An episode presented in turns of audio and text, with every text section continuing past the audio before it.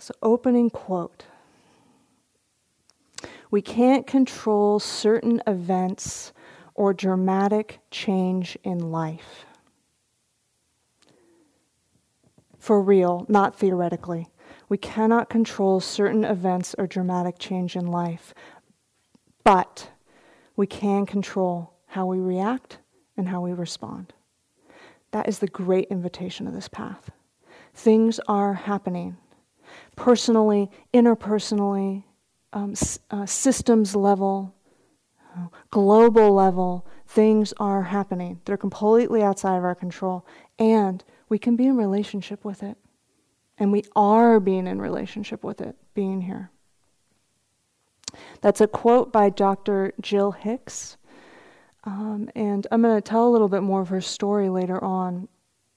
It's a story that really moves me, that I've been reflecting on for years, and how she walks the spiritual path. Um, but just to say that currently she's an activist and consultant and has put together a team of people for peace work. Um, she has an organization, uh, Mad for Peace. And one of the incredible invitations for practice out of that organization is that for every terrorist act on this earth, that humanity as a collective or groups of people in collectives offer five positive actions for every act of terrorism that we're aware of. Oh, that's powerful. And we can be a part of that. Actually, what we're doing here is a part of that. We need these times for rest and renewal so that we can get out there and see and care and respond to what's happening in this world. But we need these times of hibernation. It's the perfect time of year. So I'm really glad that you had all the conditions to give yourself the gift.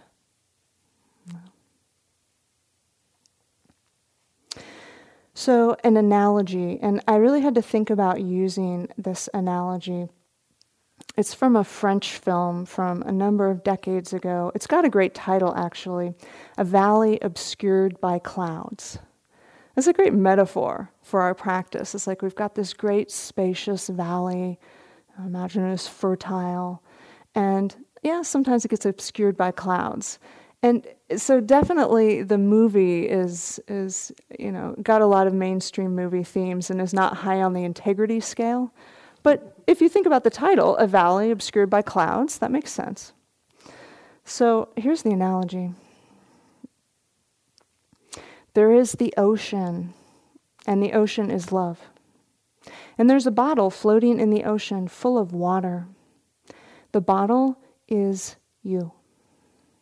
And if you break it, there is no bottle alone, there's the ocean.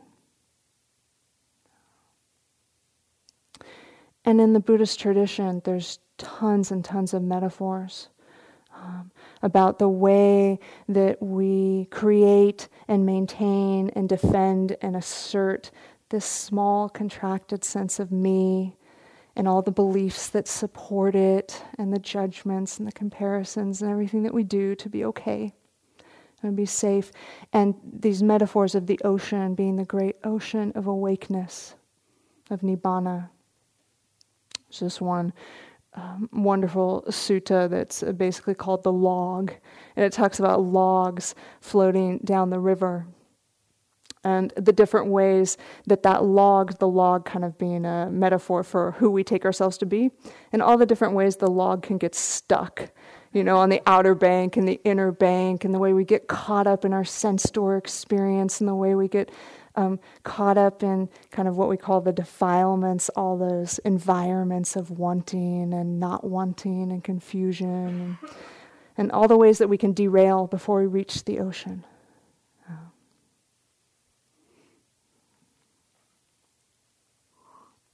So, the theme of the teaching tonight is actually how fear transforms into love.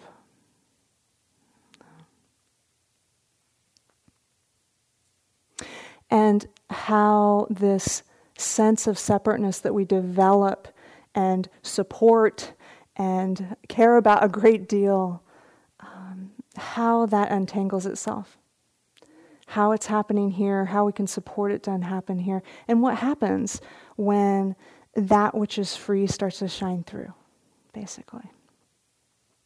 But first, we need to talk about why it isn't shining through, because basically the potential is here. The potential is right here. We don't need different lives, different bodies, different situations. This potential for freedom shining forth. Sometimes it's said in the text is nearer than near, you know, is timeless and available and can be experienced by each of us in our wisdom. You know? But first, we've got to talk about fear. You good friends with fear? You'll probably be better friends with it before we're done here. So I thought I would bring in some great teachings and metaphors from an old novel that I absolutely love. And it's called The Life of Pi. Do you remember The Life of Pi? It's by uh, Yann Martel.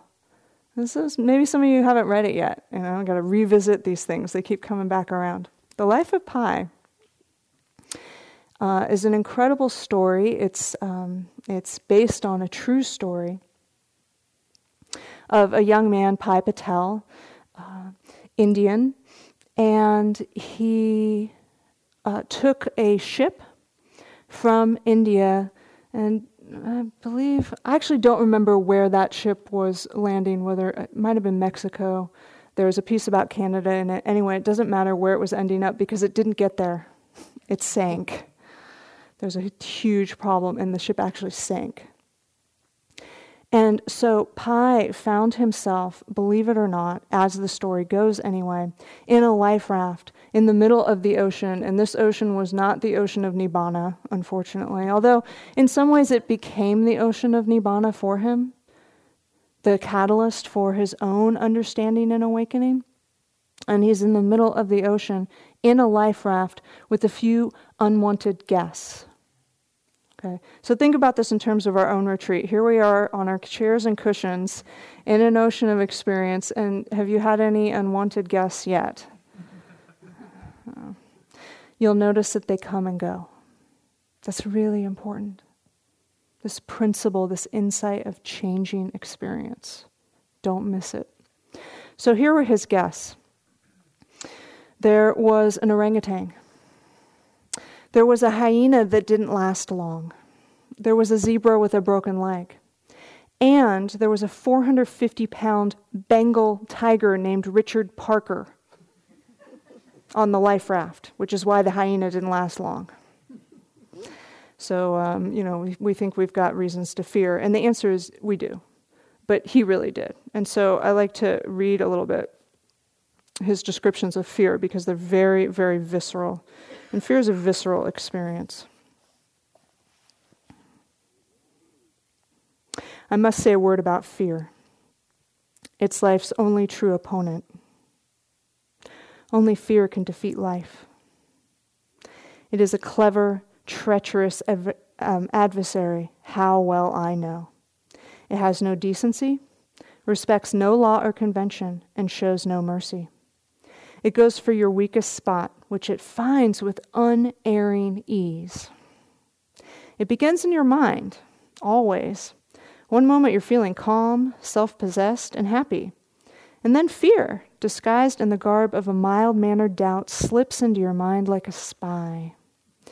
Doubt meets disbelief, and disbelief tries to push it out. But disbelief is a poorly armed foot soldier. Doubt does away with it with little trouble that hindrance. And then you become anxious. Reason comes to do battle for you. You are reassured. Reason is fully equipped with the latest weapons technology to battle fear. But to your amazement, despite superior tactics and a number of undeniable victories, reason is laid low. You feel yourself weakening, wavering. Your anxiety becomes dread.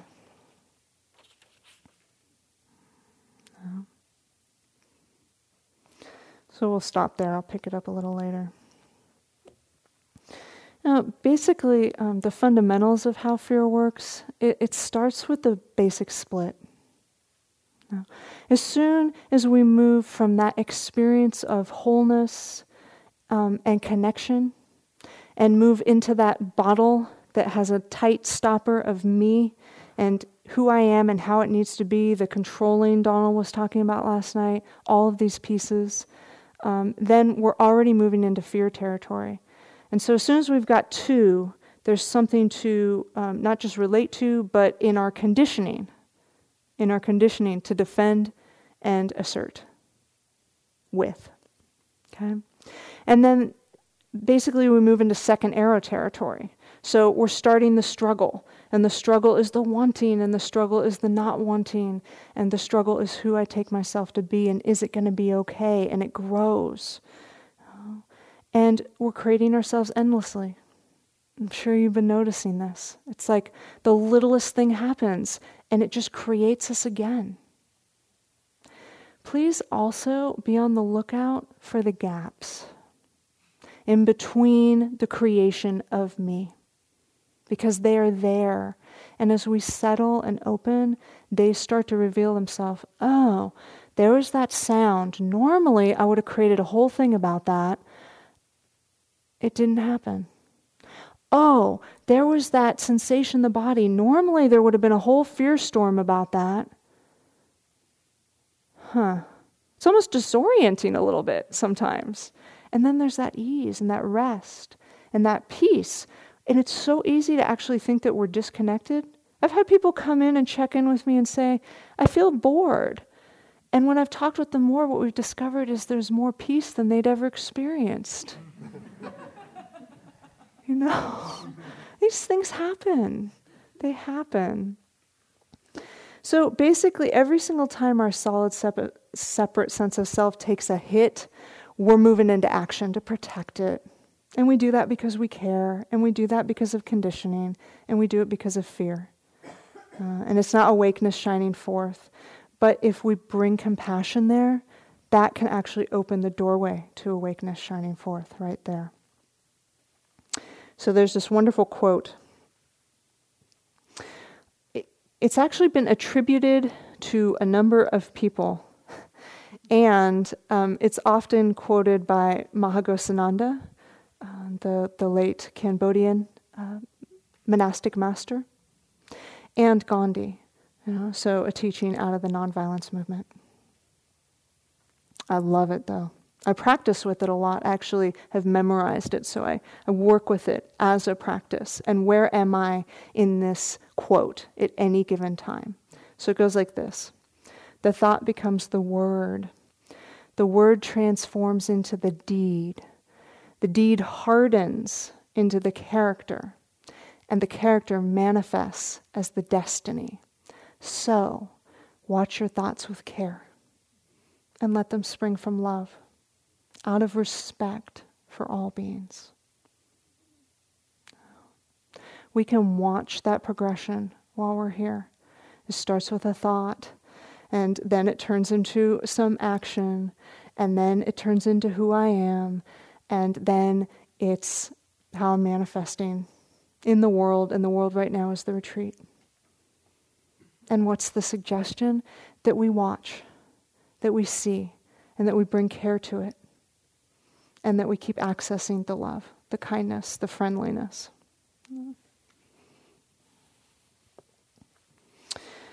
So, Gerald um, Jampolsky Gerald Jampolsky is the author of Love is Letting Go of Fear. Great title, great book. He's also one of the founders of a system called Attitudinal Healing. And I found it to be um, a very supportive adjunct Dharma practice system when I was grieving the death of my mother, which was almost 20 years ago now. And that's when I discovered his work. And um, so I wanted to bring this in. And this is from his book, Love is Letting Go of Fear. Love and fear can never be experienced at the same time. So we have to hold that in terms of the flickering of experience. It, it, we could definitely argue with that, but in the flickering of experience, check and see what your, you know, what your truth is, and trust that. Love and fear can never be experienced at the same time. It is always our choice as to which of these emotions we want. This is the line I really like in this. By choosing love more consistently than fear, we can change the nature and the quality of our relationships. It's that choice that we're cultivating. And no, we don't always have control over it, but leaning into being available for that choice over and over again, hundreds and thousands of times, it creates momentum. Oh, we know that. He says love is the total absence of fear. Love asks no questions. Its natural state is one of extension and expansion, not comparison and measurement.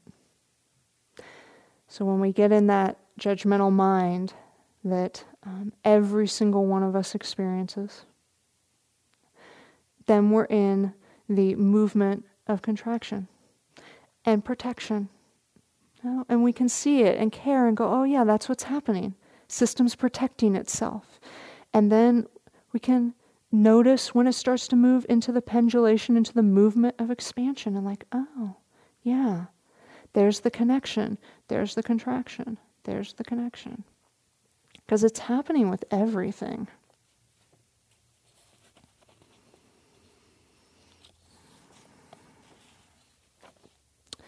So, a few ways for making better friends with fear. And these really apply in terms of meditative tools across the board, but they're limited in the sense of they're primarily meditative tools. So then we take them and the training of them, and they may need to manifest differently out in our lives. And that's the great art when we leave here, is that bridge. And it's totally creative process. But right now, we'll keep it right here. Name a few kinds of fear. I already named them in some ways once. It's like sometimes the fear is felt very individually. You know? It's about me, it's coming up through me, it's personal. Right? So to be able to name the different characteristics and the different muses for fear helps clarify and normalize what's going on. Individual, interpersonal, you know, we've all had relational situations where fear has arisen. And we may make choices to say something or not say something, to do something or not do something, to end something or continue something. But part of the way that we make those decisions in wholeness is that we have our own inner process to inform that. So it's an inner, inner outer. Uh, we've definitely got things going on always systemically that lead us to have fear. Yeah. Yeah. I mean, everything from unequal access to power and resources to discrimination of so many different types, you know, racism, fear about who's making the decisions worldwide about all different kinds of things. It's scary.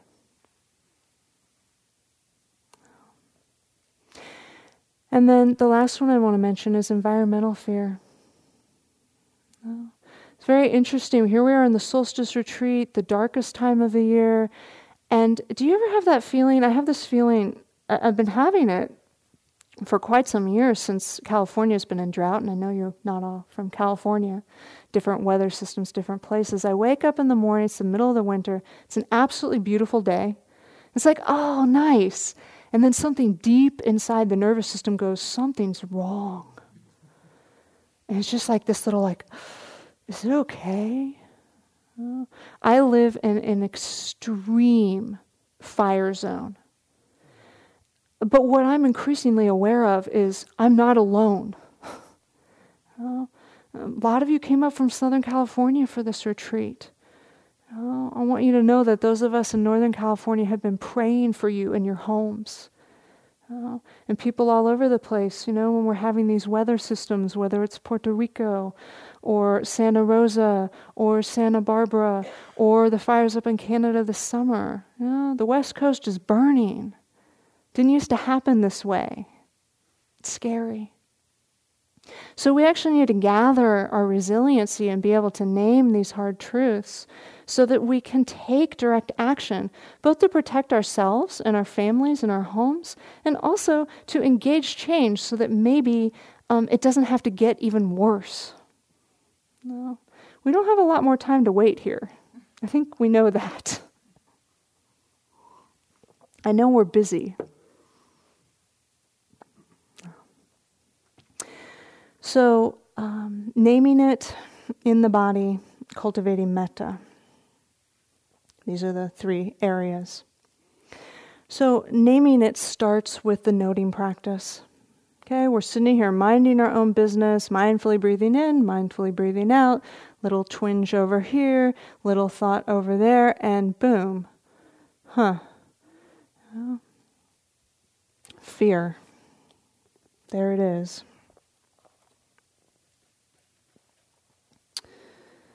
Let's see here. The matter is difficult to put into words from the life of Pi, for fear, real fear, such as it shakes you to your foundation, such as you feel when you're brought face to face with your mortal end, nestles in your memory like a gangrene. It seeks to rot everything, even the words with which to speak of it. When you think about some of the hard truths going on in society today, how much courage it takes to speak out. So you must fight hard to express it. You must fight hard to shine the light of words upon it. Because if you don't, if your fear becomes a wordless darkness that you avoid and perhaps even manage to forget, you open yourself to further attacks of fear because you never truly fought the opponent who defeated you. Isn't it powerful? It's like this is not just when you have a 450 pound Bengal tiger in your life raft. We have our own 450 pound Bengal tiger. Like, can we have the courage and the clarity and the intention and the caring to see it and name it not once but over and over. Here you are again fear.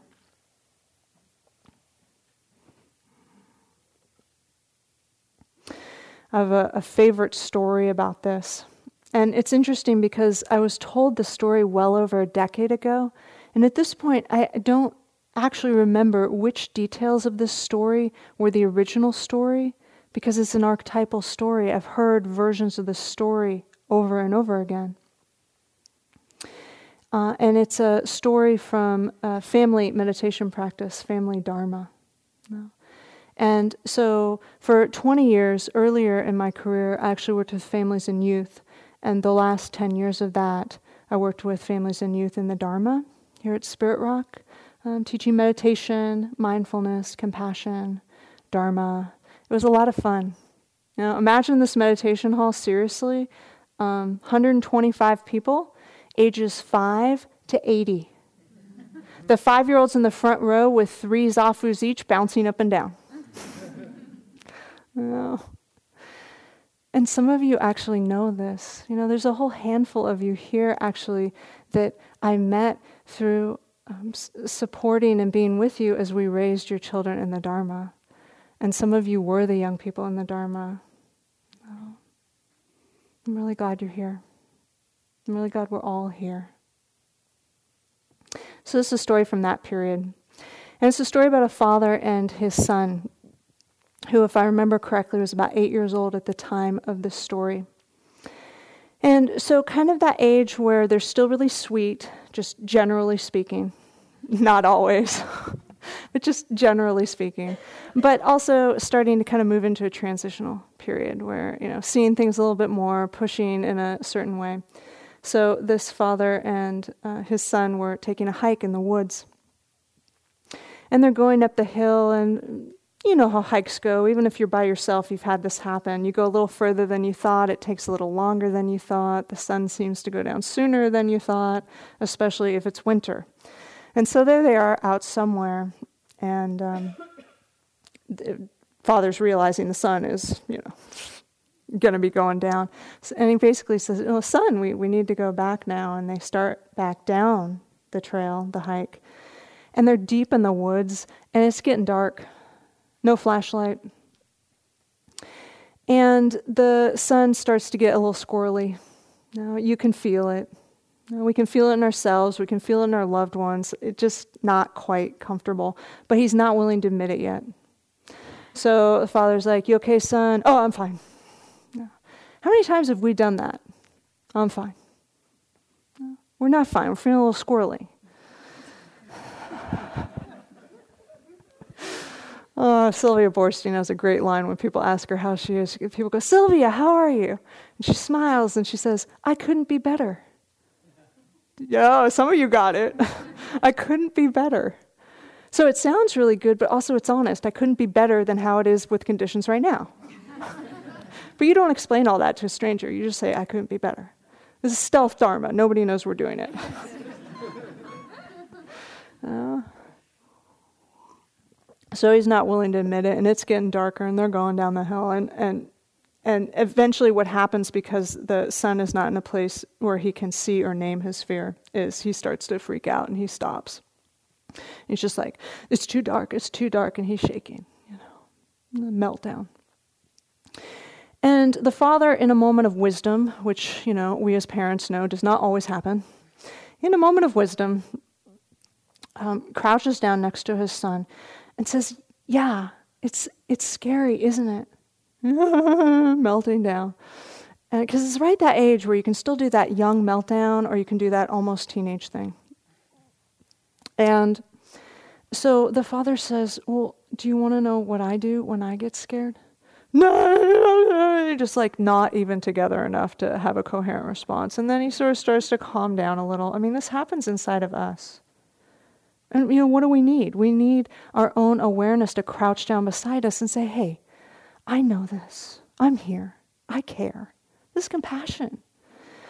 And so the son finally says, Yeah, yeah, you know, tell me. And, and the dad says, Well, when I get scared, um, I have a special thing I do. And what I do is I say, Hello, fear, because the dad was a meditator. I say, Hello, fear. And the son was like, What? He said, well, well, just try it. I'll try it for you first. That's kind of like when we're having trouble in our metta practice, you can call somebody in to be an ally and just like be there in your field of friendliness while you're wishing well to yourself or someone else. The father was doing that for his son and saying, I'll say it for you. Hello, fear. Hello, fear. Do you want to say it with me? No. Hello, fear. And he starts saying, Hello, fear. And soon enough, they're like charging down the hill, and it's really dark. And just screaming, hello, fear, at the top of their lungs. Transformation. Not only that, but now an ability to be able to recognize something and be in relationship with it. We can't always plan or control what happens. We can have a relationship how we respond or react. So the PS to that story is a few weeks later, and actually, I realized this must have happened in the summer because it was a summer night and uh, dark outside, and the kid was outside. You know, this is, this is very contextual in terms of California, outside in the hot tub. And the father hadn't heard him in a while, was about to go out into the hot tub anyway, just had a moment of fear. Is my kid okay? And we do that. We do that for our bodies. Is our body okay? Is my heart okay? Is my kid okay? Is it okay? And uh, so he poked the head out the door because it was really quiet. He wasn't hearing anything. And all of a sudden, he hears nothing. He's like, Is my kid okay? And he hears this little tiny voice Hello, fear. And obviously, the kid had gotten afraid outside in the dark, and he remembered. He remembered how to meet that moment. That's what we're doing. And there's traditional Buddhist stories about this, about the archetypal kind of energetic Mara. But I wanted to tell a very kind of real, this is our lives story of it. Because that's the expression of um, basically the energy that came when Siddhartha was being rocked by everything, including fear and he put his hand on the earth. You know, it's like Mara is, is kind of the, the title for this energetic of that which can take us off our seat, off our path definitely includes fear. You know, worry, anxiety, doubt, the whole gestalt. And, you know, he worked with it. He saw it, he recognized it, he named it, he asked for support, he put his hand on the earth for refuge and witness. Hey, I can meet this. Freedom is here. I'm not going to let this take out the potential for freedom. This is a pivotal story in the Buddha's enlightenment. It's not a story I'm going to tell. I'm talk about the body. So, fear in the body, back to life of Pi. Great description. Next, fear fully turns to your body, which is already aware that something terribly wrong is going on. Already your lungs have flown away like a bird, and your guts have slithered away like a snake. Now your tongue drops dead like an opossum, while your jaw begins to gallop on the spot. Your ears go deaf. Your muscles begin to shiver as if they had malaria, and your knees to shake as if they were dancing. Your heart strains too hard, your, while your sphincter releases too much, and so on with the rest of your body. Every part of you in the matter most suited to it falls apart. Only your eyes work well. They always pay proper attention to fear. So we can recognize it's happening, and then we can drop down in the body. But there's some very specific ways that support that process to be resiliency building instead of trauma continuing. And that's what I'll talk a little bit about. Um, so, our basic nervous system responses, right? Fight, flight, or freeze. And um, the first thing to say is that our nervous system is a very ancient creature. It's very, very old. I have a, a, ongoing open question. If the technology is changing every six months, how will the nervous system ever be able to catch up? Oh. So it needs all the support we can give it in these times. And it's part of our first foundation of mindfulness practice mindfulness of the body. So, talk specifically about it in supporting fear, but actually, these two practices that I'm about to mention are incredibly supportive with lowering any type of reactivity in the nervous system. You'll notice it as thoughts or emotions or the body does all the things that the life of Pi just mentioned. And like, how do we use the wisdom of the body to come back into balance? So, the first practice that I want to mention, um, also an acknowledgement to Peter Levine, who's the scientist and founder of Somatic Experiencing, a great mindfulness system for working with the nervous system. And I've woven these together with the traditional texts and, and meditation practices. So the first one's called orienting. Now, I'm going to talk about these, but I would encourage you them to actually try them on as I'm talking, because otherwise you go, yeah, that sounds good, and it will seem like nothing, especially this first one. Because all we need for orienting are a somewhat functional pair of eyes and a somewhat functional neck. It's the good enough model. And basically, when we look at the Satipatthana Sutta, the four foundations of mindfulness, the four ways we can be mindful, the whole sutta, the whole um, text, starts with the word in Pali, idha. And idha in the Pali means here. So I started to reflect on okay, what does it actually take to get us here and keep us here? If we leave the body and the nervous system out, we are going to keep popping out into those thoughts. No. We need to bring the whole thing together. So, with orienting, uh, if you will indulge me in a mindfulness experiment, without looking at each other, a lot of eye contact and such, so that people feel safe in this environment, we're just going to start looking around. Okay? Now, this is not the adult mind that says, I know where I am. This is the nervous system. So we're looking around, we're looking behind us, even if we think we know what's behind us. We are landing our eyes on every single set of doors in this hall. The nervous system loves to know where the exits are just in case. Fear, right? You can tell yourself, I know where the doors are, but it won't help your nervous system. No. I would encourage you to look up and take in the incredible expanse of the ceiling. It's such a resource for spaciousness when you're feeling boxed in by your own story. Well, just look up. Maybe find something in the room that's, um, in terms of the feeling tone, is pleasant for you, your favorite color, or just something that um, you just have a sense of ease. Mm, just take it in. Okay. When we start to get scared, the walls close in. And sometimes we can even see it in our visual field. It's like I just can't see anymore. But sometimes it's not that extreme. And so this orienting process helps um, the body and mind stay together with some consistency. And the continuity of mindfulness practice is everything. So it supports it. You know, what if every time you walked into your room or the dining hall or this hall, even though I know you know where you are by now, you just took a moment to look around and really orient yourself to here? This is especially powerful if you find yourself walking in the dining hall telling a big long story about something. It just interrupts it. This is a possibility.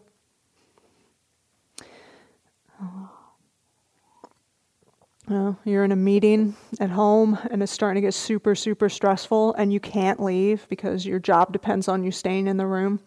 You can look around. Nobody's going to ask you why you're looking around. You casually glance at the door. You're doing something for the deeper system, right?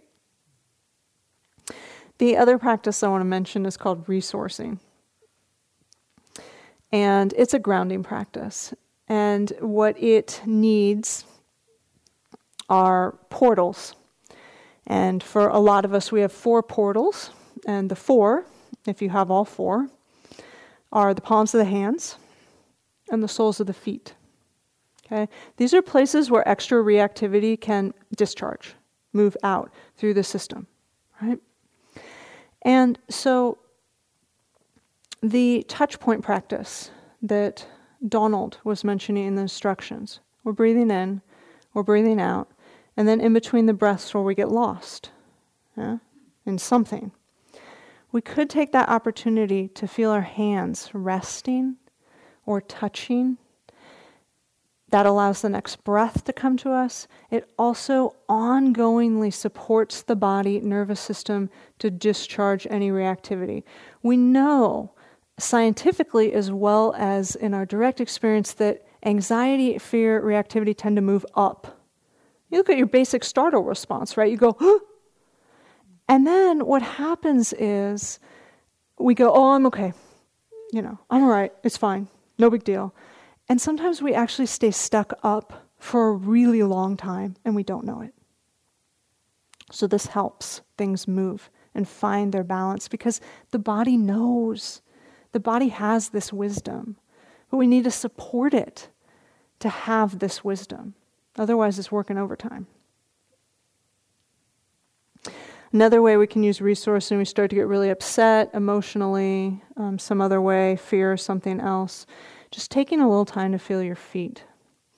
And we're doing this with the um, elements, which is a whole mindfulness training. Elements are um, fire, water, earth, air, fire, water. It's funny if I don't say them in order, I can't remember them all. earth, air, fire, water. So basically, what we're looking for is warm and cool, heavier light, um, pulsing, vibrating, flowing, and just being with them as they are and caring and being present and grounding in the midst of some storm. Very helpful.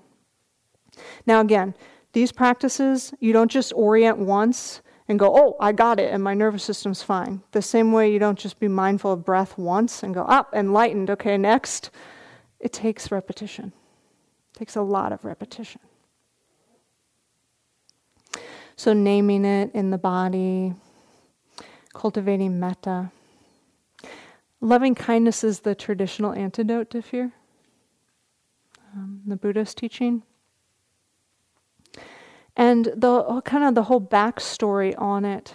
Um, and it's interesting because there are teachings in it for us in terms of how we relate with our emotional, mental, physical world. So I'm going to tell the real short version of this because I want to get to the story about Gill. The short version of how uh, one of the ways that metta came to be taught is that a whole group of monastics went for a three month rains retreat. In India, there's monsoon. Even to this day, during monsoon season, travel is difficult, so it's a good time to be in retreat. They found a spot in the foothills of the Himalayas, which means, by the way, about 8,000 feet. And in that area of the Himalayas, the rains are particularly torrential because of rain shadow effect.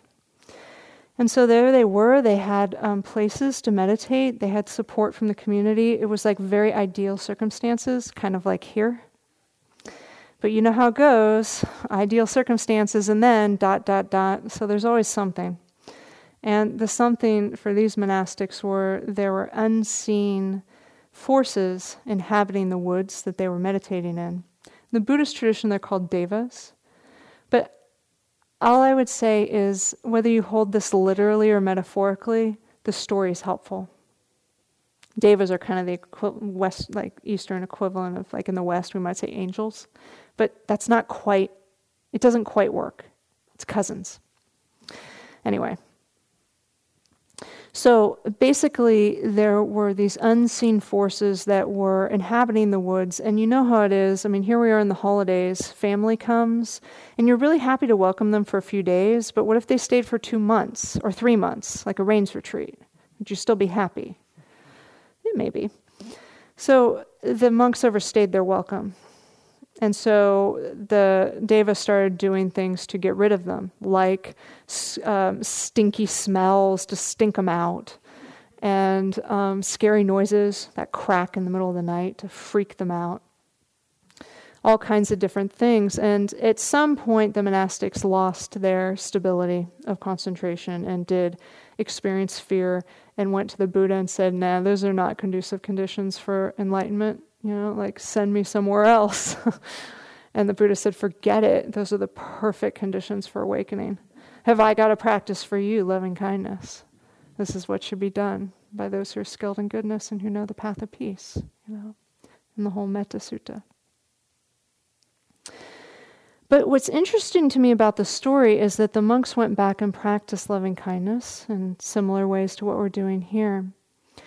And to me, the most important part of the story is that that which was an obstacle, the devas became obstacles to the monastic's meditation. And through the power of friendliness and welcoming and inclusion, that obstacle, those devas being obstacles, transformed into allies. And they were actually so transformed by the change in the field, uh, that which we can't see but we can sense, that they actually became supports for the monastic's practice for the rest of the retreat. This is true when we're working with difficulties. You know?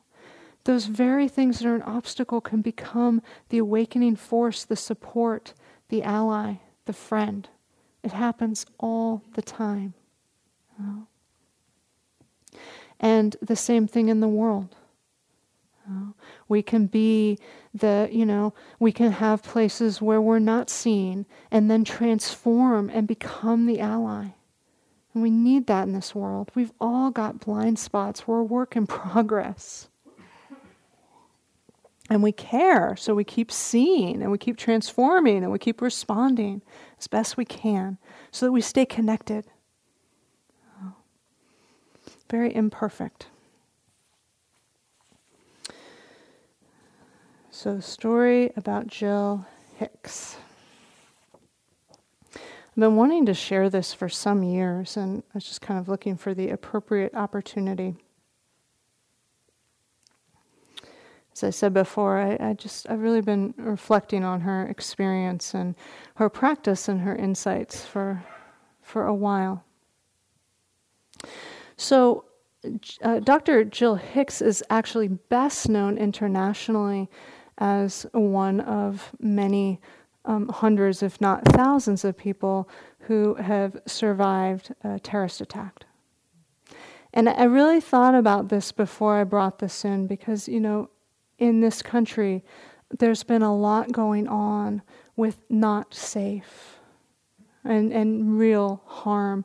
And I thought, okay, I'm going to bring something in that happened over a decade ago. This happened in 2005.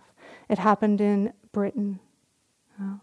But at the same time, I really want to acknowledge our impact of what's happening in this country. And it's happening around the planet, and we know that. And it's an incredible story of transformation, which is why it inspires me so much. So you might remember, among the so many terrorist attacks that have happened in the last decade, that in London, in the middle of the summer in 2005, there was a bombing uh, in the tube in the in the subway, and Gill was on that subway. And she talked about how when she got on the subway that day, she was commuting, it was her regular commute. Everything was just, you know, what you do when you get in a subway. You sort of find your own space and not paying much attention, you know, thinking about work. And we don't know. Sometimes the most amazing thing happens, and sometimes the most horrible thing happens. And in this case, the most horrible thing opened up something amazing. So, the way that she described it, she said, You know, I know it wasn't personal. Okay, that's an incredibly high bar into anatta. It's like, on one hand, we don't take it personally when we're thinking that thing or somebody does that thing near us on retreat, and then we also have this level. Oh. So I know it wasn't personal. He didn't set out to kill or maim me. Gill Hicks, I mean. He didn't know me. Oh. And then she describes her realization that she had become the enemy and that everybody on that subway had become the enemy to this person that did this thing. She um, lost both of her legs below the knee, which is why I particularly said when we have four portals, if we have four portals, not guaranteed you know, the hands and the feet. So she's got hands and she's got incredible feet support, but not her feet um, in terms of body flesh. Her feet as they are now. So she said, in the time it takes to draw a breath, we were plunged into a darkness so immense it was almost tangible. What I imagine wading through tar might be like. We didn't know we were the enemy we were just a bunch of commuters who minutes earlier had gotten on the tube. You know? And she describes how in a in a situation of strangers in this, you know, situation, that people started calling out their names, people that were injured but still alive. So she says she called out her name, you know, I'm Gill, I'm here, I'm alive. And then somebody named Allison called out her name and said, I'm Allison, I'm here, I'm alive. And then somebody called Richard did the same thing, and they kept doing it every few minutes until they were rescued. On her website, which I was looking at, um, preparing for this sharing, she said, You know, the stranger that's sitting next to you may save your life. How would you relate to them if you were remembering that? Even here, we don't know. Oh, we got a lot of good support here. So she goes through this process and she talks about how by the time she was rescued, she couldn't even say her name. She said, I understood just who and what humanity really is when I first saw the ID tag that was given to me when I was admitted to the hospital. Here's what the tag read one unknown estimated female. That was her label. And she said, Those four words were my gift. And this was her insight. She said, What they told me very clearly was that my life was saved purely because I was a human being, Difference of any kind made no difference to the extraordinary lengths that the rescuers were prepared to go to save my life, to save as many unknowns as they could, putting their own lives at risk. To them, it didn't matter whether I was rich or poor, the color of my skin, whether I was male or female, my sexual orientation, who I voted for, whether I was educated, if I had faith or no faith at all. Nothing mattered other than I was a precious human life. She said, I see myself as a living fact. I am proof that unconditional love and respect can not only save, but can transform lives. And then she talks about her process of being saved. And she says, You know, as I was being taken out of the situation, my hand was held tightly. My face was, her cry, my face was stroked gently, and I felt loved. And the way she describes it is that that love and that ability to receive that love, she feels like saved her from the bitterness and the resentment and the hatred of the one who so completely othered her and everybody on that train that they were willing to take lives. And she's literally spent the rest of her life since then, the last 12 years, publicly speaking, you know, putting together interdisciplinary teams of artists and therapists and change makers and politicians to tackle some of the di- most difficult situations on our planet you know, consulting in some of the top corporations where the power lays with this message of love and tolerance. But here's what I know I don't have to know her to know this. It's got to be hard. And I'm sure sometimes there's doubt, and I'm sure sometimes there's despair because it's about wholeness. You know? And yet we can still manifest that love and include the whole mess and keep having the courage. It's incredible.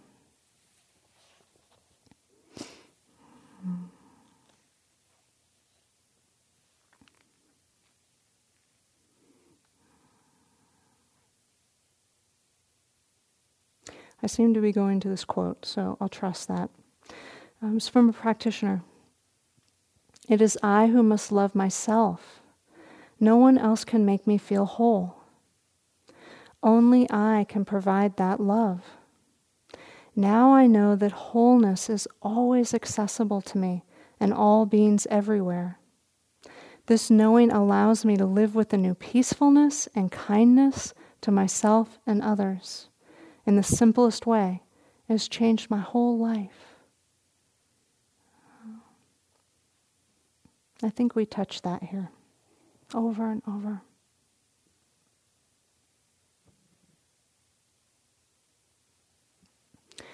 So I'm just feeling in to that story. You know, I'm fe- just feeling into us. And it's like, okay, this is the practice. Hard things happen. Love is possible. Fear is included. So let's sit in that for a moment. Some of us are going to need to settle our nervous systems. Feel your feet. And if you're having trouble feeling your feet, press them into the ground. Press your hands in your thighs. It's like, oh, oh, this is not an easy world. Oh, and we don't have to be taken out. Go back to her first quote. We can't control certain events or dramatic change in life, Gill says, but we can control how we react and respond. We can be in relationship. So let's take a few deeper breaths and just remember there's enough air in the room to breathe with the fullness of the tragedy and the beauty.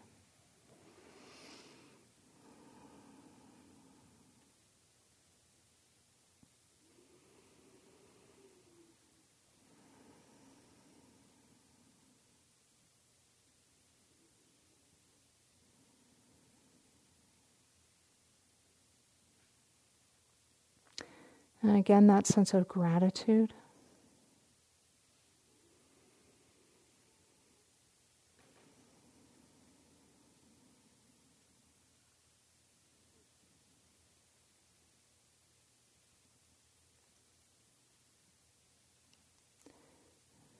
Uh, we can be that presence, and we are, of naming truths, of this integration and wholeness of mind and body, of this heart that cares.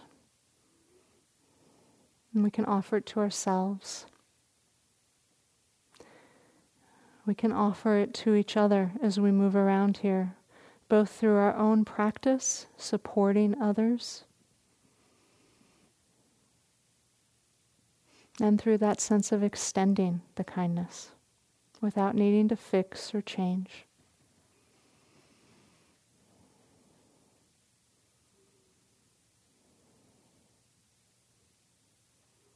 Teaches us what it's like to feel more safe more often.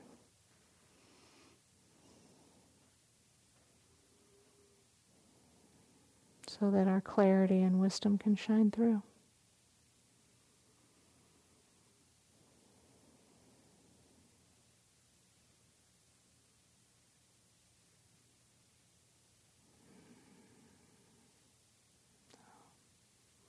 Thank you.